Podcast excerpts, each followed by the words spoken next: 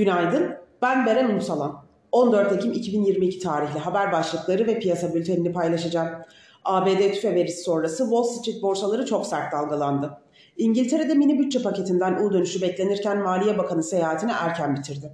JP Morgan CEO'su Diamond'a göre yumuşak inişle enflasyonun düşürülmesi çok düşük ihtimal.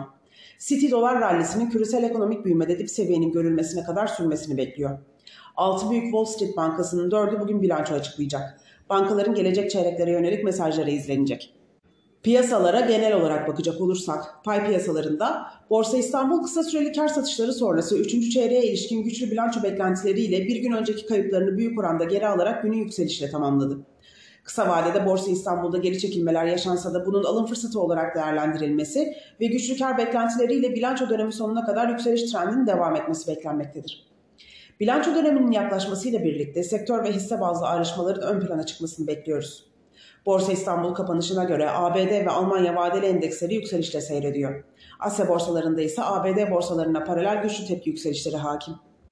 Teknik analiz verilerine bakacak olursak gün içinde 3545 ve altına gerileme alım fırsatı, 3620 ve üzerine kısmen düşük hacimli yükselişler ise trade amaçlı satış fırsatı olarak takip edilebilir. Viyop tarafında ise gün içi long pozisyonlar için 3941, short pozisyonlar için 3981 seviyeleri zarar kes seviyesi olarak izlenebilir. Borsa İstanbul'un ve endeks kontratının güne güçlü bir yükselişle başlamasını bekliyoruz. Kazançlı günler dileriz.